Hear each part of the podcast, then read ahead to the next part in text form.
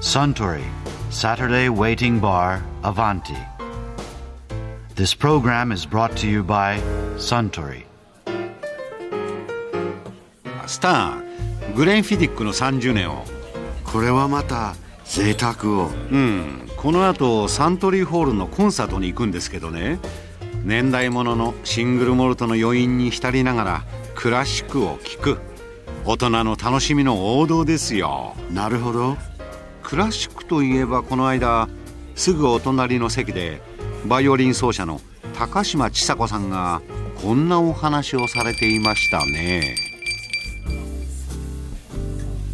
これいつ出されたんですかあの去年の11高嶋ちさ子クロスオーバーセレクションとクラシカルセレクション でこれは11月です去年漫画が書いてありますよねそうです後ろにねこれびっくりですよねあのジャケットの写真がちょっとかっこいい系じゃないですか自分で言うのもなんですけうど、んだからちょっと裏で落とそうかと思いまして何これちょっと気取ったまんまだと我慢できないそう我感慢じできないんですよしかも客席で指揮をしないでくださいっているんですねそういいうおま客すさんいます結構これ多いですよあのこう調子が合うからって言ってこうちっちゃく指揮してるうちはいいんですけど大きくされるとかなりこう目に入ってくるとそれに合わせちゃうんですよねこっちは本当に指揮してんじゃないですかじゃそあうですそうですもうこんななってこうあとああの足踏みぐらいはいっぱいいますけれどもこう手とかが加わっちゃったりするとやっぱりそっちに目がいっちゃうんですよねやろう今度やめてくださいよ 指揮できるじゃないですかじゃあなんかもう見ないよ見ないようにとか思うんですけどつい見ちゃうんですよ変なお客さんって多いですかいやあのー私のお客さんは少ないです変なお客さんじゃあ他にうん高島さんが別なコンサートに行かれると横で見るケースの方が多いわけあねーそうですね特にバリバリクラシックのコンサートに行くと、スコアとか持ってってチェックしてる人がいたりとかだってまさかジャズじゃないんだからアドリブとかはないでしょないですだから例えばここのクレッシェンドをこの指揮者はしていないとかこの今回は繰り返しはなしなんですねみたいなそういうことをこうオタク同士で話して喜ぶみたいな僕全くクラシックオタクじゃないんですすごいあのバカなことをまず聞きますけ全ど然いいですよピアノの鍵盤って真ん中にまあドがあるじゃないですか、はいあのドってどのピアノでもちゃんと調律してればみんなドって出る音同じでしょ同じですバイオリンってそのピアノの真ん中のドにだとだいぶ上の方の音が出てるんですかえーとそんなことないですあそこの「ド」は五線紙でいう一本足した「ド」なんです、ね、下に1本足したは音いはいですよね、そうですあれはバイオリンの一番低い弦の三の指ですあどんなバイオリンもはい一番低い弦の3の指をペットをしてガッて弾けばピアノの真ん中のドが出るようになそうるですそうですそういう構造になってるんだよねそうですちなみに他のチェロとかコントラバスとかもっと低そうな音が出るのは、そうすもるっとと高い弦のどっかとそ合うっでてすんそうのですそうですなるほど、うん、なるほど だから楽譜も違うんですだってバイオリンの楽譜で「ド」が一番下ってことはもっと低い楽器の時にはもっと低く書かなきゃいけなくて大変じゃないですか、うんちょっとトーン記号じゃなくて今度波音記号っていうのになってくるんです波音記号ってあのこうなんだっけニョロ点々だっけそ違れうはかヘ音記号ですそれは平音記号か波音記号っていうのはドレミファソラシの「シ」の音が「ド」って読む楽譜なんですその楽譜を僕たちは音楽の授業で見てませんね見てませんねああちょっとほっとしたうんもう絶対見てな いねです寝てたのかなと思ったんだめけちどゃめちゃこんがらがりますよめちゃめちゃこんがらがる、そして過去何百年間、はいそれ変わってないですねバイオリンって楽器が発明されてからずっそとうですね例えばですけども大昔のなんだろうモーツァルトとかベートーベンとかもっと前か、えービバルディばうんバッハとか生きてた頃に聴いていたバイオリンのはいどの音と今のどの音はもちろん同じですね、それは違うんですよなあ違うというかもっともっと低かったんです音程が今ラの音は442なんですけれどもごめんもなさいそれ442って何の数字なんですか2ヘルツっていうんですかあヘルツあーははい、それがもっと私たちが子供の頃は440だったりとかしてでもっと昔ビバルディの頃になると半音ぐらい違うんですもんえだから「ド」って書いてあるのに私たちから聞いたら「シ」にしか聞こえないような音程で弾いてるそれがバロックバイオリンとかバロックの形式だったりするんですー、なんで変わってきちゃったのうーんなんででしょうね私もその辺のことは私あんまりバロック好きじゃないん で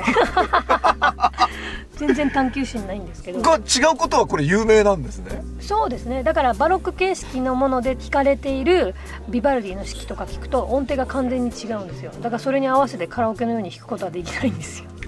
なるほどね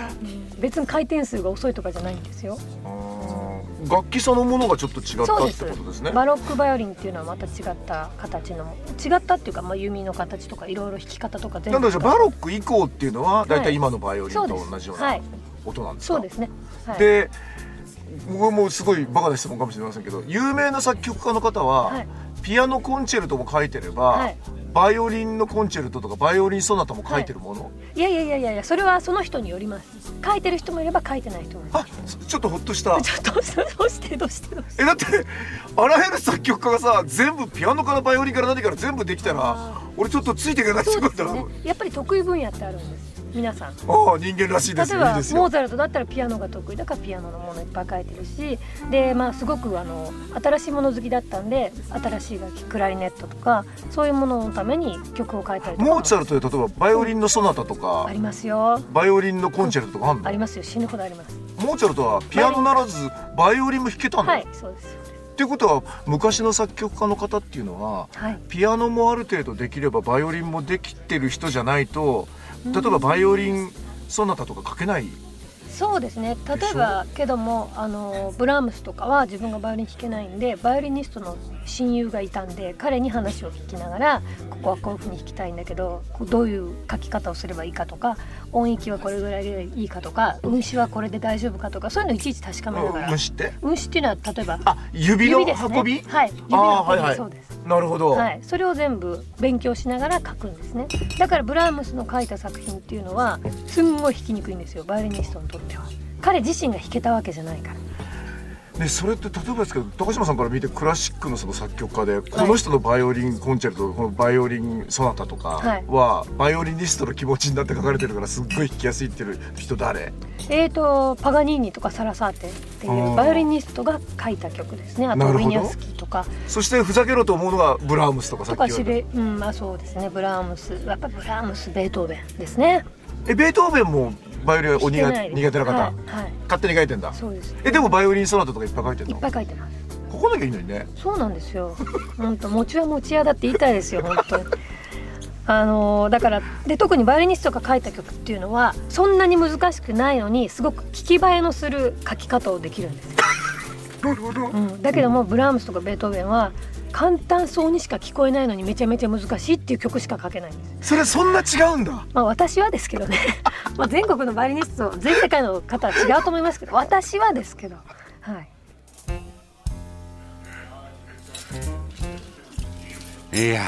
高島千佐子さんのお話面白かったですよああスタンおかわり同じものかしこまりました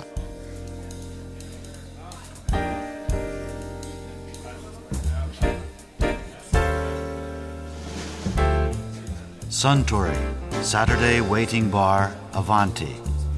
This program was brought to you by Suntory.